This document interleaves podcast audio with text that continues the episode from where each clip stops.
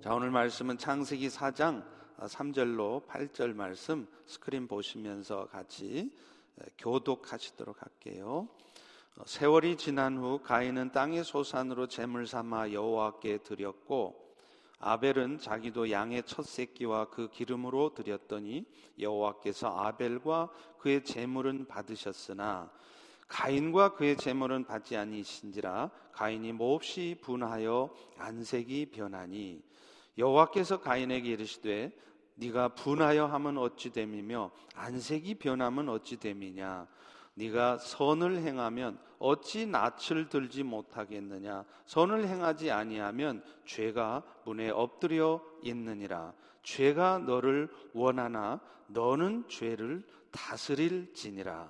가인이 그의 아우 아벨에게 말하고 그들이 들에 있을 때 가인이 그의 아우 아벨을 쳐 죽이니라.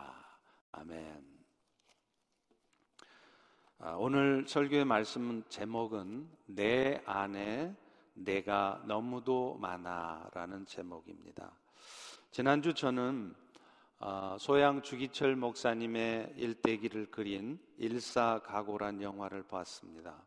그분은 여러분이 아시다시피 일본 제국주의 시절 그 신앙의 핍박에 맞서서 생명을 바쳐 신앙을 지키시다가 해방 직전에 순교하신 분이십니다.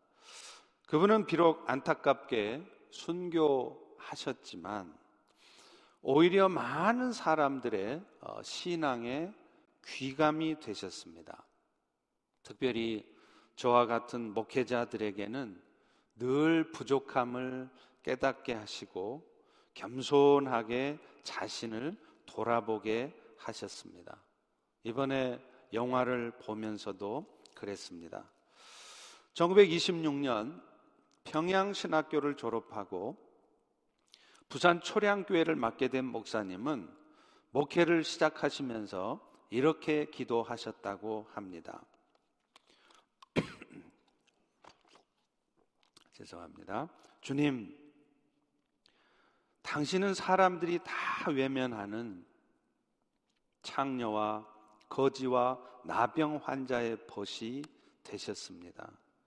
존귀하신 당신이 그토록 낮아지셨으니 비천한 저는 어디까지 낮아져야 하겠습니까? 당신이 제자의 발을 씻기셨으니 저는 나병 환자의 발을 핥게 하여 주시옵소서. 모든 사람들의 발밑에 밟히는 먼지와 티끌이 되게 해 주시옵소서. 이렇게 기도하셨답니다. 목사님은 과연 기도하신 것처럼 철저히 자신을 버리셨습니다. 자신의 물질과 생명까지 바쳐 주를 섬기셨습니다. 매주에 400명 가까운 아이들에게 밥을 먹이느라고 교회 곳간이 바닥이 났을 때는 그분은 자신이 가지고 있던 논과 밭을 다 팔아서 그 일을 계속 하셨다고 합니다. 또 우리는 작은 이익 앞에서도 쉽게 신앙을 타협하고 포기하는데 그분은 일제 신사 참배 강요 앞에서도 목숨을 바쳐 신앙을 지키셨습니다. 주기철 목사님의 삶은 오늘날 우리 성도들의 삶에서 가장 중요한 것이 무엇인지를 가르쳐 주십니다. 그분은 내 삶의 주인이 내가 아니라 예수님이 내 삶의 주인이 되었을 때 어떤 삶을 살게 되는지를 우리에게 보여주신 것입니다. 오늘 본문의 말씀도 오늘날 우리 신앙생활에서 가장 중요한 것이 무엇인지를 가르쳐 줍니다. 오늘 본문의 두 사람 가인과 아벨은 모두가 다 하나님께 제사를 드렸습니다. 그런데 이 둘의 제사에는 차이가 있었어요. 형인 가인은 자신이 친히 지은 땅의 소산물을 가지고 제사를 드렸고요. 이에 비해서 동생인 아벨은 양의 첫 새끼와 기름을 가지고 제사를 드렸습니다. 그런데 하나님께서는 이 둘의 제사 중에 아벨의 제사는 받으셨지만 가인의 제사는 받지 않으셨어요. 오늘 본문의 3, 4, 5절의 말씀이 그것을 말합니다. 세월이 지난 후 가인은 땅의 소산으로 제물 삼아 여호와께 드렸고 아벨은 자기도 양의 첫 새끼와 기름으로 드렸는데 여호와께서 아벨과 그 제물은 받으셨지만 가인과 그의 제물은 받지 않으셨다. 그런데 하나님께서는 왜 가인의 제사는 안 받으시고 아벨의 제사만 받으셨을까요? 먼저 가인이 하나님께 드린 제사를 살펴보도록 하겠습니다. 가인의 제사는 제사, 땅의 소산으로 드리는 제사였습니다. 제사의 참된 의미로 볼 때 당연히 제사는 피의 제사여야 합니다. 왜냐하면 히브리서 9장 22절에도 그렇게 말하기 때문이죠.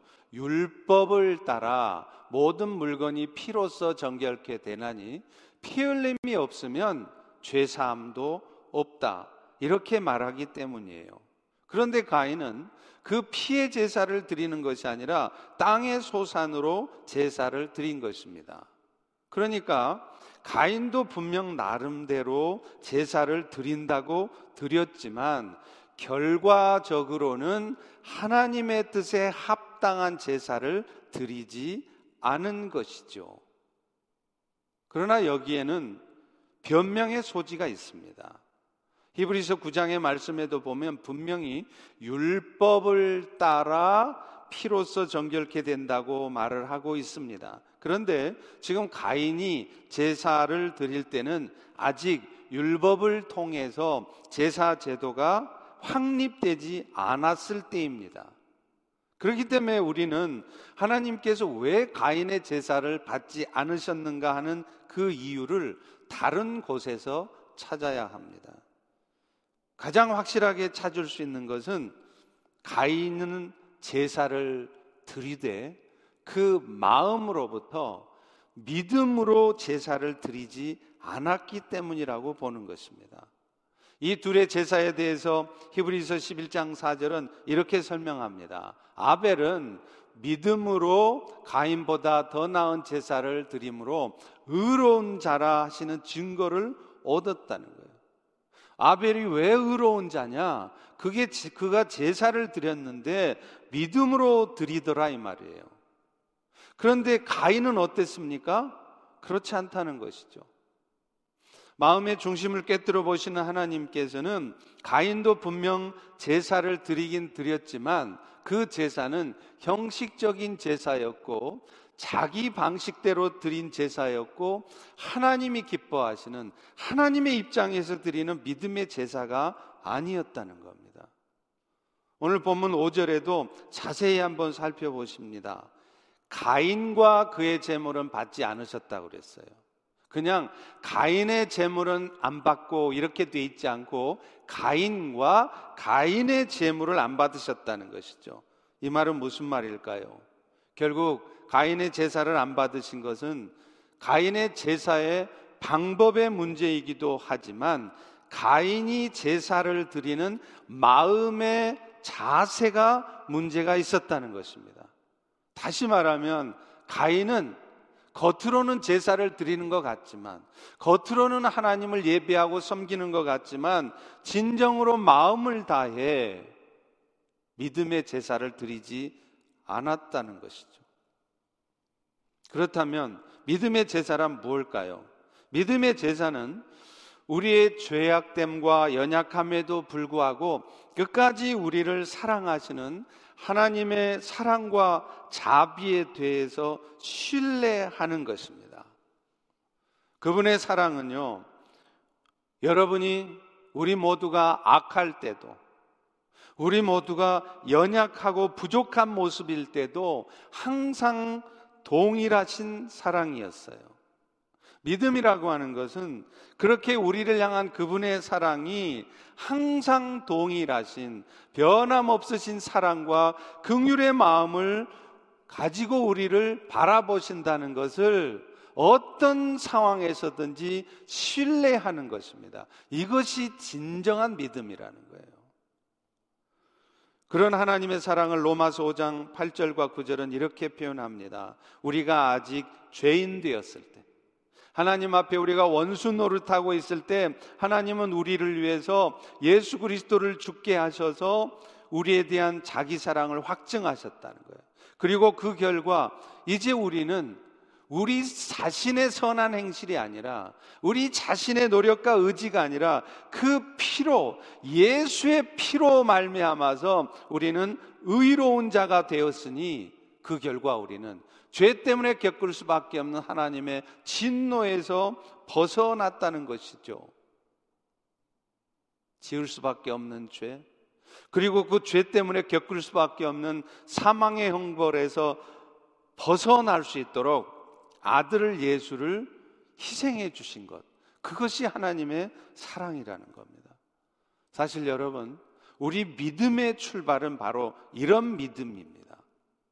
예수님의 대속적인 죽음을 통해서 우리가 어떤 죄악 가운데 있을지라도 지금 이 말씀을 듣는 여러분 한 분한 분들이 어떤 연약하고 악하고 부족한 가운데 있을지라도 여러분이 그 예수님의 피 때문에 더 이상 사망 가운데 있지 않게 됨 이것을 믿는 것입니다.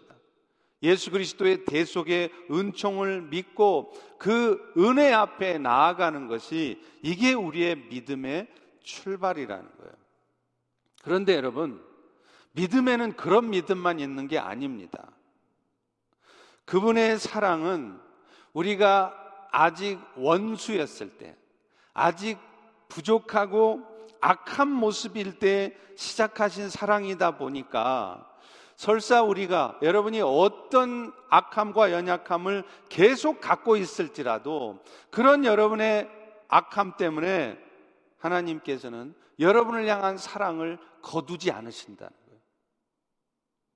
한번 예수를 믿은 다음에도 여러분이 때로 연약하고 또 부족한 모습으로 살아가고 심지어는 하나님을 대적하고 잠시 하나님을 떠나는 그 순간에도 하나님은 그런 여러분들에게 깨닫게 할 수 있도록 징계를 주실지언정 결코 여러분을 포기하지 않으신다는 겁니다. 사실 오늘날 우리에게 진짜 필요한 믿음이 바로 이 믿음이에요. 처음 예수를 믿어 구원 얻은 이후에도 우리가 계속해서 쌓아가야 될 믿음이 바로 이런 믿음인 것입니다. 왜냐하면 이 믿음이 없게 되면 어떤 상황 속에서도 하나님의 신실하심을 그 사랑을 끝까지 신뢰하는 믿음이 없으면 우리는 예수의 은혜로 천국은 갈지 모르지만 적어도 이 땅에 살아가면서 하나님의 뜻을 이루어가며 기쁨과 감사함 가운데 신앙생활을 해갈 수 없기 때문이에요. 실제로 그렇지 않습니까? 우리는 하나님께서 우리를 사랑하시는 방법에 대해서 잘 이해를 못해요. 때로 하나님이 우리에게 해주시는 것들, 이런 코로나 사태를 봐도 그렇죠. 어떤 지체들은 이미 확진을 받기도 하죠. 이런 상황을 보면 우리는 도대체 이러고서도 하나님이 우리를 사랑하신단 말입니까? 하나님의 사랑을 이해할 수도 없고 받아들일 수 없을 때가 있어요. 그러나 분명한 것은 그리스도를 통해 보여주신 하나님의 사랑은 어제나 오늘이나 영원토록 동일하다는 것입니다. 히브리서 13장 8절은 분명하게 말씀합니다. 예수 그리스도는 어제나 오늘이나 미래에도 동일하다는 것입니다. 따라서 믿음의 제사라고 하는 것은 뭐냐면 그런 하나님의 사랑에 변함이 없음을 굳게 믿기에 지금 내가 어떤 상황에 처해 있을지라도 심지어는 내가 얼마나 고통스럽고 아플지라도 먼저는 그 사랑에 대한 확신 가운데 감사의 마음을 잃지 않는 것입니다. 나름대로 열심도 내보았지만 내가 바라고 원하는 그런 모습들이 결과가 나오지 않았다 할지라도 실망하거나 불평하는 것이 아닙니다. 이런 상황에서도 하나님은 신실하게 내가 몰라서 그렇지 신실하게 당신의 뜻을 이루어 가고 계심을 인정하고 받아들이는 것이에요. 여러분, 도끼로 나무를 찍어 넘어뜨릴 때요. 아홉 번 찍을 때까지도 나무는 쓰러지지 않습니다. 그런데 마지막, 마지막 한 번 내려친 그 도끼 때문에 그 나무는 쓰러지는 거예요. 우리가 몰라서 그렇지, 우리가 느끼지 못해서 그렇지, 지금 이 순간에도 하나님은 신실하게 당신의 뜻을 이루어가고 계신다는 말입니다. 만약 하나님께서 아벨의 제사를 받지 않으셨다면 아벨은 어떤 반응을 보이셨을 것 같아요? 아마도 아벨은 잠시 멈칫하기는 했겠지만 이내 하나님이 하신 일로 알고 하나님이 자기 제사를 안 받아 주셨어도 그 상황을 오히려 감사히 여겼을 것입니다.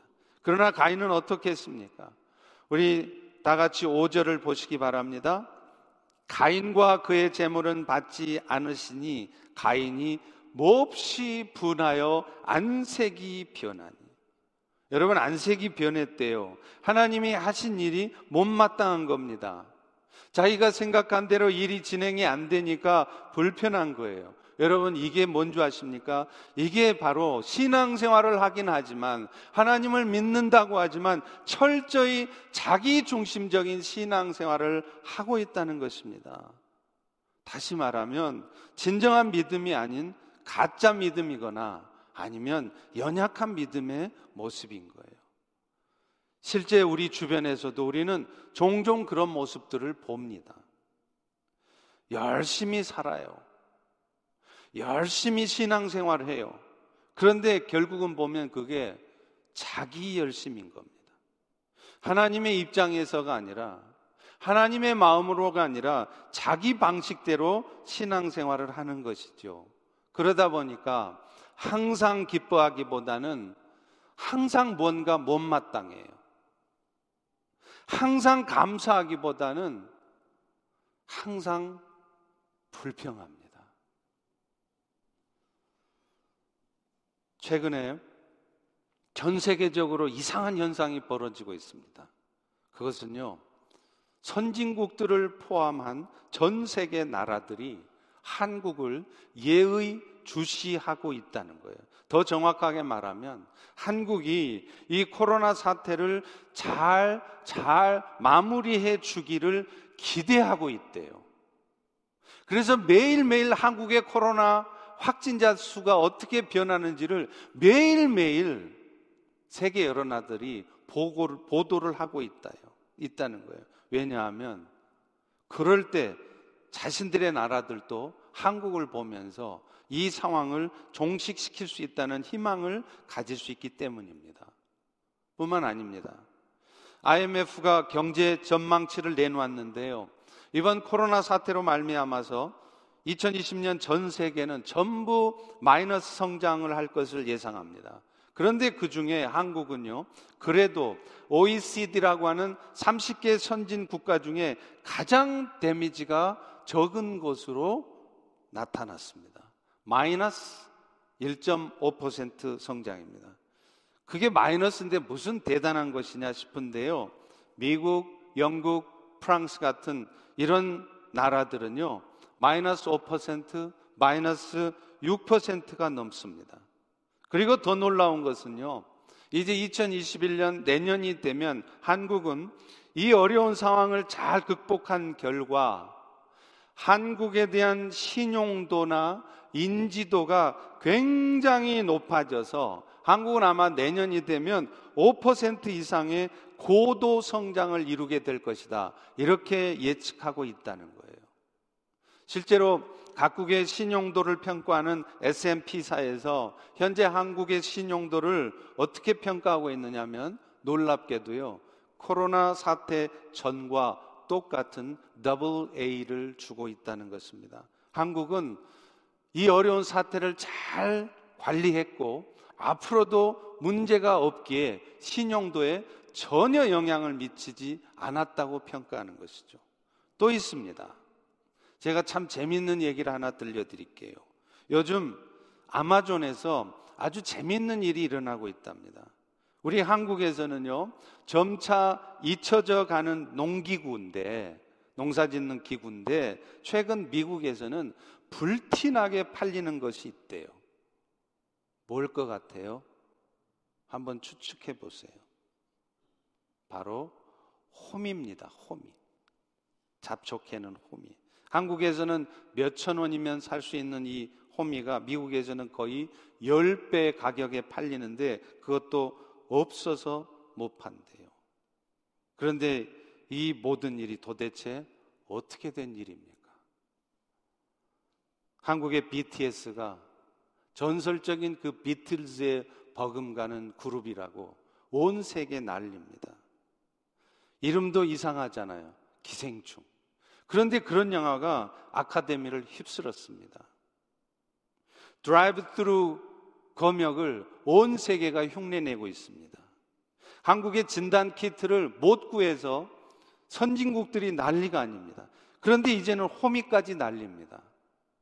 저는 아무리 생각해도 이 모든 일들이 정말로 하나님이 하시는 일이라고 생각이 됩니다.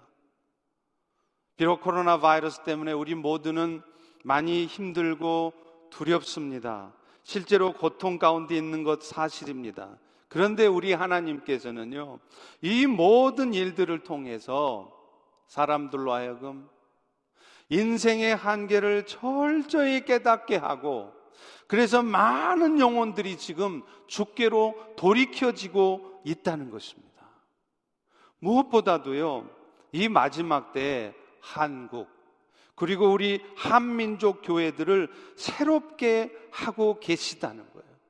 그래서 기도하지 않던 한국 교회들이 미주 한인 교회들이 기도하기 시작했습니다. 제사장 나라의 사명을 한 민족이 잘 감당할 수 있도록 하나님은 한국을 축복하기 원하세요. 그래서 내년에도 한국을 고도 성장, 선진국 중임에도 불구하고 5%의 고도 성장을 이루게 하실 거라고 하지 않습니까? 그런데 그 전에 하나님은 우리 한국을 영적으로 준비시키고 있는 것입니다. 그리고 그리고 이 모든 일들을 이루어 가시는 분은 결국은 하나님이시라는 거예요. 한국 정부가 아무리 애를 써도 이미 선진국이 된 나라들이 5% 이상의 고도 성장을 이루는 예가 없습니다. 그런데 어떻게 이게 가능하게 됩니까? 하나님이 하시면 된다는 거예요. 그래서 복음서에서 예수님은 자주 하시는 말씀이 있으세요. 믿기만 하라는 거예요. 그런데 사람들은 그럽니다. 아니, 믿기만 한다고 됩니까? 그래도 우리가 뭔가 해야지요. 여러분, 근데요, 이게 굉장히 이성적인 생각 같은데 그 말에 함정이 있습니다. 우리가 해야 할 일을 열심히 해야 된다는 말은 맞는데 문제는 열심히 하기만 하지 정작 우리에게 정말 필요한 하나님을 향한 기대나 하나님을 향한 신뢰는 갖고 있지 않다는 거예요.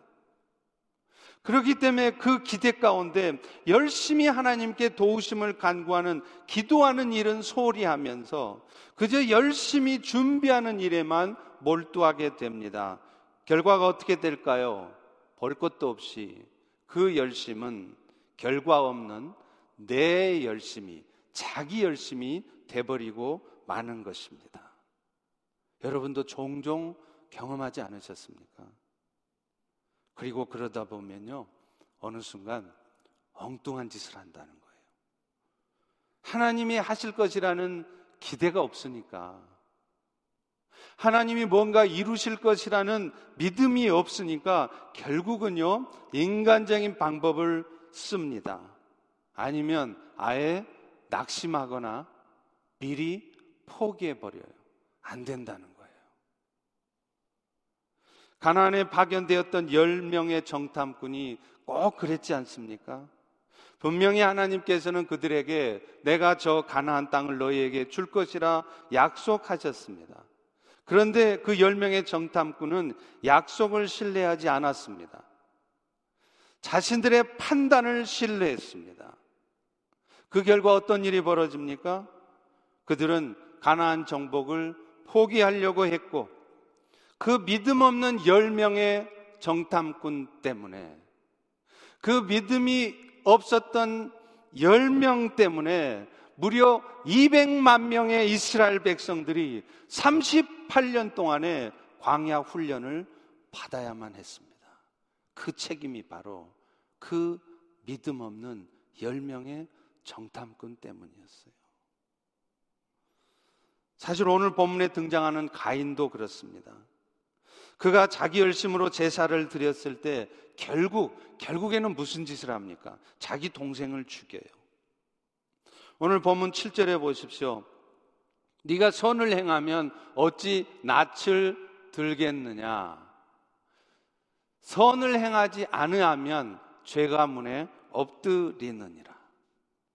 여기서 선이라는 것은 믿음의 삶을 말하겠죠. 다시 말하면 어떤 상황 속에서도 하나님을 신뢰하는 것이라 하겠죠. 그런데 하나님을 향한 믿음과 신뢰가 없으니까 결국에는 결국에는 무슨 짓을 하느냐 하면 사람을 죽이는 죄까지 짓더라는 겁니다. 여러분 정말로 그렇습니다. 하나님을 향한 신뢰와 굳건한 믿음이 없으면은요, 여러분은 100%입니다. 어느 순간에 반드시 육신의 생각이 이끌리게 돼 있어요.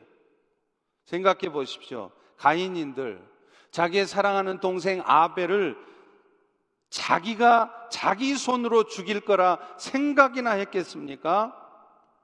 그런 생각지도 못한 일을 가인이 범하는 거예요. 오늘 우리도 자신도 모르는 사이에 그런 삶을 살고 있습니다. 하나님을 신뢰하지 않으면요, 우리는 어쩔 수 없이 사람의 생각과 판단을 하게 됩니다. 그래서 결국은 하나님이 하시는 일을 오히려 방해하는 결과를 가져와요.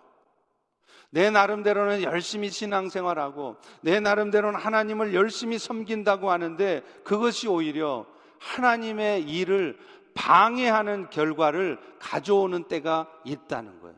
나는 열심히 하나님을 위해서 한다고 한 짓이 결국에는 하나님이 역사하시는 것을 방해하는 결과를 가져온다는 거예요. 1964년 일본의 아사히 신문의 신춘문예에 당선돼서 그 당시에 일본뿐만 아니라 한국까지 센세이션을 일으켰던 작품이 있어요. 빙점이라는 소설입니다. 이 소설을 쓴 사람은 미우라 아야코라는 크리스찬 작가였습니다. 이 소설은요, 제목부터가 메시지를 담고 있어요. 여러분, 뱅점이라는 게 무슨 뜻일까요? 과학 공부하신 분들은 잘 알 거예요. 물이 어는 온도입니다. 그런데요, 이 말을 거꾸로 이해하면 얼었던 물이 녹는 온도이기도 합니다. 차가운 마음은 다른 사람들의 마음을 얼어붙게 만들지만 따뜻한 사랑의 마음은 이미 꽁꽁 얼어 있는 마음들을 녹인다는 것을 의미하는 것입니다. 실제로 미우라 아야코와 관련된 유명한 에피소드가 있어요. 그녀는 결혼한 지 2년 만에 이 홋카이도의 아사히카와라는 도시에 자파상을 열었다고 합니다. 그런데 이 부부가 아주 성실하고 친절했기 때문에 열자마자 매출이 막 엄청나게 늘어나는 거예요. 그런데 이 부부는 매출이 늘었는데도 기뻐하기는 커녕 오히려 걱정을 했답니다. 왜요? 자기들 때문에 주변에 같이 자파상을 하는 동종 업종의 사람들의 그 가게 손님이 줄어들었기 때문이래요. 그래서 이분들은요, 자기 가게 오는 손님마다 정중하게 다른 자파상으로 저 옆집 앞집으로 가라고 했답니다. 그리고 그것도 모자라 나중에는 일부러 영업 시간을 단축했대요. 여러분, 이게 우리 같으면 가능한 이야기입니까? 우리는 옆 가게가 은근히 망하기를 바랬으면 바랬지, 옆 가게 장사 안 되는 것까지 걱정하지는 않습니다. 그런데 놀라운 것은요, 이 미우라 아야코가 그렇게 영업 시간을 단축하느라고 이렇게 하다 보니까 자기 시간이 많이 남는 거예요. 그래서 그때부터 아야코는 젊은 시절에 쓰던 소설을 다시 쓰기 시작했습니다. 그래서 나온 소설이 바로 빙점이었어요. 그리고 그 소설은 그분이 돌아가신 지 몇십 년이 지난 지금도 인간의 내면의 그런 문제로 갈등하는 수많은 사람들에게 오늘도 그리스도의 빛을 비추고 있습니다. 그런데 여러분, 그 미우라 아야코가 그런 삶을 살 수 있었던 이유가 뭘까요? 그녀는요, 결혼하기 전에 오랫동안, 무려 13년 동안이나 폐결핵과 만성 척추염을 앓았었다고 합니다. 그런데 그 이 고통스러운 과정에서 그녀는 주님을 깊이 만날 수 있었어요. 그리고, 그리고 무엇보다도 그 고난을 통해서 결국 자신의 삶은 자기가 주인이 아니라는 것을 뼈저리게 깨달았던 겁니다. 누워 있을 수밖에 없는 그런 상황에서 주님과 계속 깊이 교제하면서 아, 내 인생의 주인은 주님이시군요. 그리고 무엇보다도 자신의 삶을 책임져 주시는 분은 내 남편도 나도 아니고 주님이시라는 것을 깨달은 것입니다. 그래서 그분은 자기 가게 걱정을 하는 게 아니라 남의 가게 걱정을 해줄 수 있었던 것이죠. 예수님이 철저히 자기 삶의 주인이고 자기 자신은 철저히 죽어 있으니까 그런 생각을 그런 말을 하는 것입니다. 지금도 미우라 아야코의 기념관 입구에는요. 요한복음 12장 24절의 말씀이 쓰여져 있대요. 저도 일본에 가보면 꼭 이 홋카이도에 이 미우라 아야코 기념관을 가보고 싶어요. 이렇게 써 있습니다. 한 알의 밀이 땅에 떨어져 죽지 않으면 한 알 그대로 있고 죽으면 많은 열매를 맺느니라. 그러므로 여러분, 하나님을 섬기는 자의 삶에서 가장 중요한 것은 어떤 상황 속에서도 하나님을 철저히 신뢰하는 가운데 자신을 내려놓는 것입니다. 비단 세상을 향한 욕심만이 아니라 내 생각을 내려놓는 것입니다. 그분께 내 삶을 맡기는 것입니다. 제가 가장 좋아하고 또 그렇게 살려고 무진 애쓰는 말씀이 바로 내가 그리스도와 함께 십자가에 못 박혀 죽었나니 이제부터 사는 것은 내가 아니요 내 안에 주인으로 사시는 예수시라 이 말씀이에요. 그런데 여기서 십자가에 못 박혀 죽었다는 말은 우리가 예수를 믿어 그리스도와 함께 한 번 십자가에 못 박히면 그 즉시 우리의 삶에 십자가의 능력이 막 나타나고 그리고 그런 십자가의 능력이 내 삶에 계속해서 나타난다는 것을 말하는 것은 아닙니다. 실제적으로 내가 예수를 믿어도 나를 통해 예수님의 십자가의 능력이 나타나려면 날마다 죽는 경험이 필요하다는 거예요. 우리 육신의 욕망들이, 우리의 육적인 생각들이, 내 자아와 내 고집들이 계속적으로 죽임을 당할 때, 그럴 때 비로소 내 삶에 십자가의 능력이 나타난다는 것이죠. 고린도후서 4장 11절은 말합니다. 우리 살아있는 자가 항상 예수를 위해 죽음에 넘겨지면 예수 생명이 우리 육체에 나타나게 될 것이다. 오늘 우리가 겪는 모든 상황들이 사실은 하나님께서 우리로 하여금 예수 생명을 나타내게 하시려고 하시는 일이에요. 그렇기 때문에 오늘 또 우리의 신앙생활에서 가장 중요한 것은 열심히 섬기는 것이 아닙니다. 열심히 봉사하는 것이 아닙니다. 그 전에 우리가 먼저 애쓰고 수고해야 될 것은 내 자아를 내려놓는 것이에요. 내 자아가 죽어질 때 비로소 내 안에 있는 예수 생명의 역사가 나타나기 때문이죠. 최근에 코로나 사태를 통해서 우리가 정말 배워야 할 교훈도 사실은 이것이라고 생각합니다. 여러분도 이미 경험하시지만 이 세상의 어떤 것도 여러분의 뜻대로 되는 거 없습니다. 여러분 자식의 삶도 여러분이 원하는 대로 되지 않아요. 결국은 주의 뜻대로 됩니다. 그렇다면 이 세상을 가장 지혜롭게 사는 것은 뭐냐면 철저히 자신을 버리는 것입니다. 이번 코로나 사태를 통해 우리가 지금 아무것도 할 수 없는 상황이 됐지 않습니까? 그걸 통해서 하나님이 우리에게 말씀해 주시는 게 뭐예요? 너를 버리라는 거예요. 자아를 철저히 버리라는 것입니다. 그리고 그런 삶의 출발은 하나님이 주신 상황을 묵묵히 받아들이는 것입니다. 그리고 그 안에서도 주의 뜻을 찾으며 그 뜻대로 순종하기를 구하는 것이죠. 그런데 이미 여러분이 경험하신 것처럼 이것이 의외로 쉽지 않습니다. 그런 훈련을 하려고 해도요, 처음에는 불안해요. 과연 이렇게 놔둬도 될까? 지금 이 상황에서는 내가 뭔가 나서야 할 것 같은데, 그럴 때 여러분, 한번 그 마음을 이겨내 보시기를 바랍니다. 정말 나서야 할 때가 있겠지만, 어떤 경우는요, 내가 나서는 것이 오히려 십자가에 원수 노릇을 하게 되는 경우가 있습니다. 내 생각과 내 판단과 하나님의 생각이 다를 때가 있기 때문입니다. 그러므로 우리는 그런 상황에서도 먼저는 죽게 맡기고 가만히 한번 기다려 보세요. 그럴 때, 그럴 때 주께서 과연 어떻게 일하시는지를 여러분의 눈으로 목도하게 되실 것입니다. 아마 한국에서 청년 시절을 보내셨던 분들은 하덕규라는 가수를 다 아실 거예요. 1988년에 시인과 촌장이라는 이름으로 잘 알려진 하덕, 하덕규 씨는 지금은 목사님이 되셨습니다.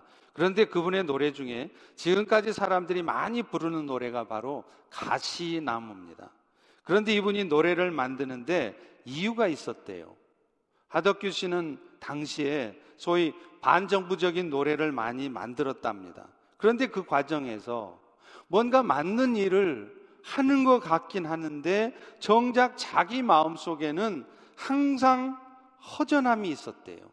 그러던 어느 날 창밖을 바라보는데 창밖의 풍경이 그렇게 황폐하기 짝이 없는, 없는 그런 모습이었답니다. 그런데 그 순간 하나님께 기도했습니다. 하나님, 지금 저 창밖에 황폐한 모습이 바로 저의 모습인가요? 그 순간 하나님께서는 얼마 전 교회 목사님이 하셨던 설교 말씀이 떠오르게 하셨어요. 가늠하다 현장에서 잡힌 여인을 사람들이 돌로 치려 하자 예수님이 말씀하십니다. 누구든지 죄 없는 자 먼저 치라. 그 설교 말씀이 생각나는 순간 하나님의 음성이 들렸습니다. 사랑하는 아들아, 지금 네 손에 들려 있는 돌을 내려놓아라. 지금 네가 할 일은 돌을 던지는 것이 아니란다. 그 일은 내가 다른 방법을 통해서 할 것이다. 그때 하덕규 씨는 큰 깨달음을 얻고 그동안 썼던 곡을 다 지워버리고 새로 썼습니다. 하나님 주신 영감인 것이 불과 몇십 분도 안 돼서 그 곡을 다 썼대요. 10분 만에 가시나무새를 썼답니다. 그 곡이 바로 가시나무예요. 오늘 설교는 하덕규 목사님이 가시나무 이라는 노래를 들으면서 마치려고 합니다. 가사 하나하나가 우리 영혼에 들려주시는 하나님의 음성으로 들려줄 수 있기를 소망합니다. 나도 어찌할 수 없는 내 안의 욕심이 하나님의 마음을 아프게 하고 있지는 않는지, 내 안에 내가 너무도 많아서 나도 모르게 다른 사람들의 마음을 아프게 하고 있지는 않는지, 다른 사람들의 힘을 빼고 있지는 않는지, 내 안에 내 생각들과 고집들 때문에 지치고 힘들어서 위로가 필요한 사람들을 오히려 몰아내고 있지는 않는지 돌아보는 시간이 되기를 간절히 축원합니다. 우리 한번 동영상을 조용히 한번 들어보시기 바랍니다.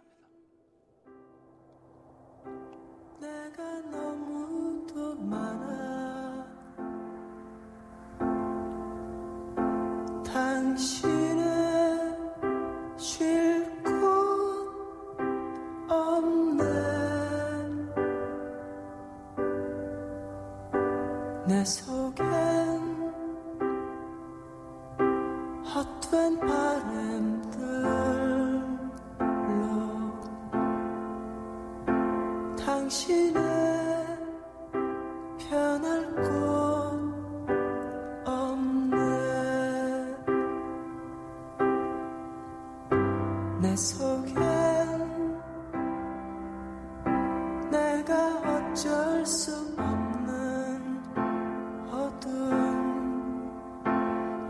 당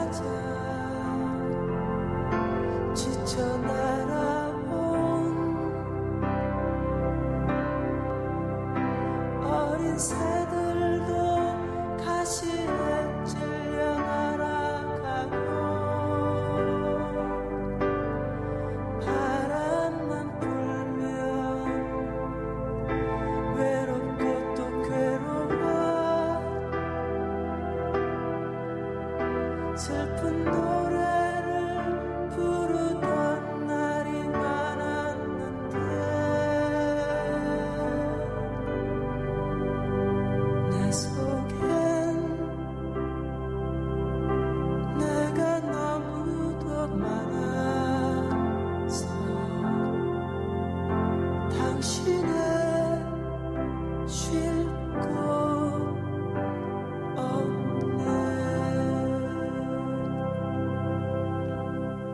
어떠십니까? 우리 이 시간에 같이 한번 조용히 기도했으면 좋겠습니다. 여러분들의 위로가 필요하고 여러분들이 힘을 풀어 넣어줘야 될 사람들이 여러분 안에 여러분 자신이 너무 많이 있기에 그들을 오히려 밀어내고 있지는 않습니까? 여러분들은 옳은 얘기를 하고 맞는 말을 한다고 하지만 그것 때문에 여러분 다른 사람들의 마음을 아프게 하고 힘들게 하고 있지는 않습니까? 그래서 결국은 여러분 스스로도 서로 부대끼는 가운데 마음의 상처를 받고 그래서 여러분 스스로도 지금 많이 외롭고 괴롭지 않으십니까? 결국은 우리 모두가 내 안에 내가 있기 때문에 그래요. 예수님이 우리의 삶의 전부를 책임져 주시는다는데 때가 되면 다 알아서 하시겠다는데 자꾸 내가 나서니까 그런 겁니다. 나를 드러내고 내 생각을 앞서고 주님보다 앞서가니까 그런 겁니다. 오늘 이 시간 우리 같이 한번 기도할 때 주님 그렇습니다. 내가 때로는 주님을 위한다고 주님을 섬기는 마음으로 한다고 하지만 그것이 나도 모르게 십자가의 원수 노릇을 하고 오히려 하나님의 마음을 아프게 한 적은 없었는지요. 이 시간 성령의 도우심을 간절히 구하오니 먼저는 내 자신이 철저히 죽어지게 도와주시고 그래서 내 자신을 철저히 내려놓고 주님이 내 삶의 온전한 주인 될 수 있도록 그래서 그런 사람들이 하는 말과 행동을 나도 할 수 있도록 연약한 나를 도와주시옵소서 주의 은혜가 필요합니다. 내가 더 이상 외롭고 지치고 힘들지 않기를 원합니다. 오 성령님 도와주시옵소서 이런 간절한 회개와 결단의 기도를 우리 주여 일창하면서 같이 기도하겠습니다.